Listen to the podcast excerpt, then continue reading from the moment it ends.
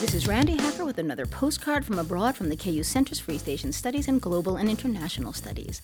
Persian New Year, or Nowruz, is an important holiday with symbolic meaning and fun traditions. It dates back thousands of years to Zoroastrianism. It's celebrated during the equinox in late March by people of many faiths in the Middle East, Central Asia, the Balkans, and by diaspora communities around the world. Like many springtime festivities, Nowruz celebrates rebirth and fresh beginnings, as well as the return of warmth, light, and goodness.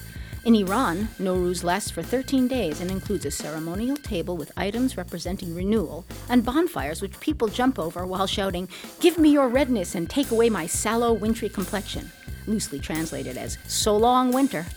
The 13th day is typically spent outdoors, releasing all negative thoughts so that the new year can begin afresh. I guess you could say Nowruz is good news.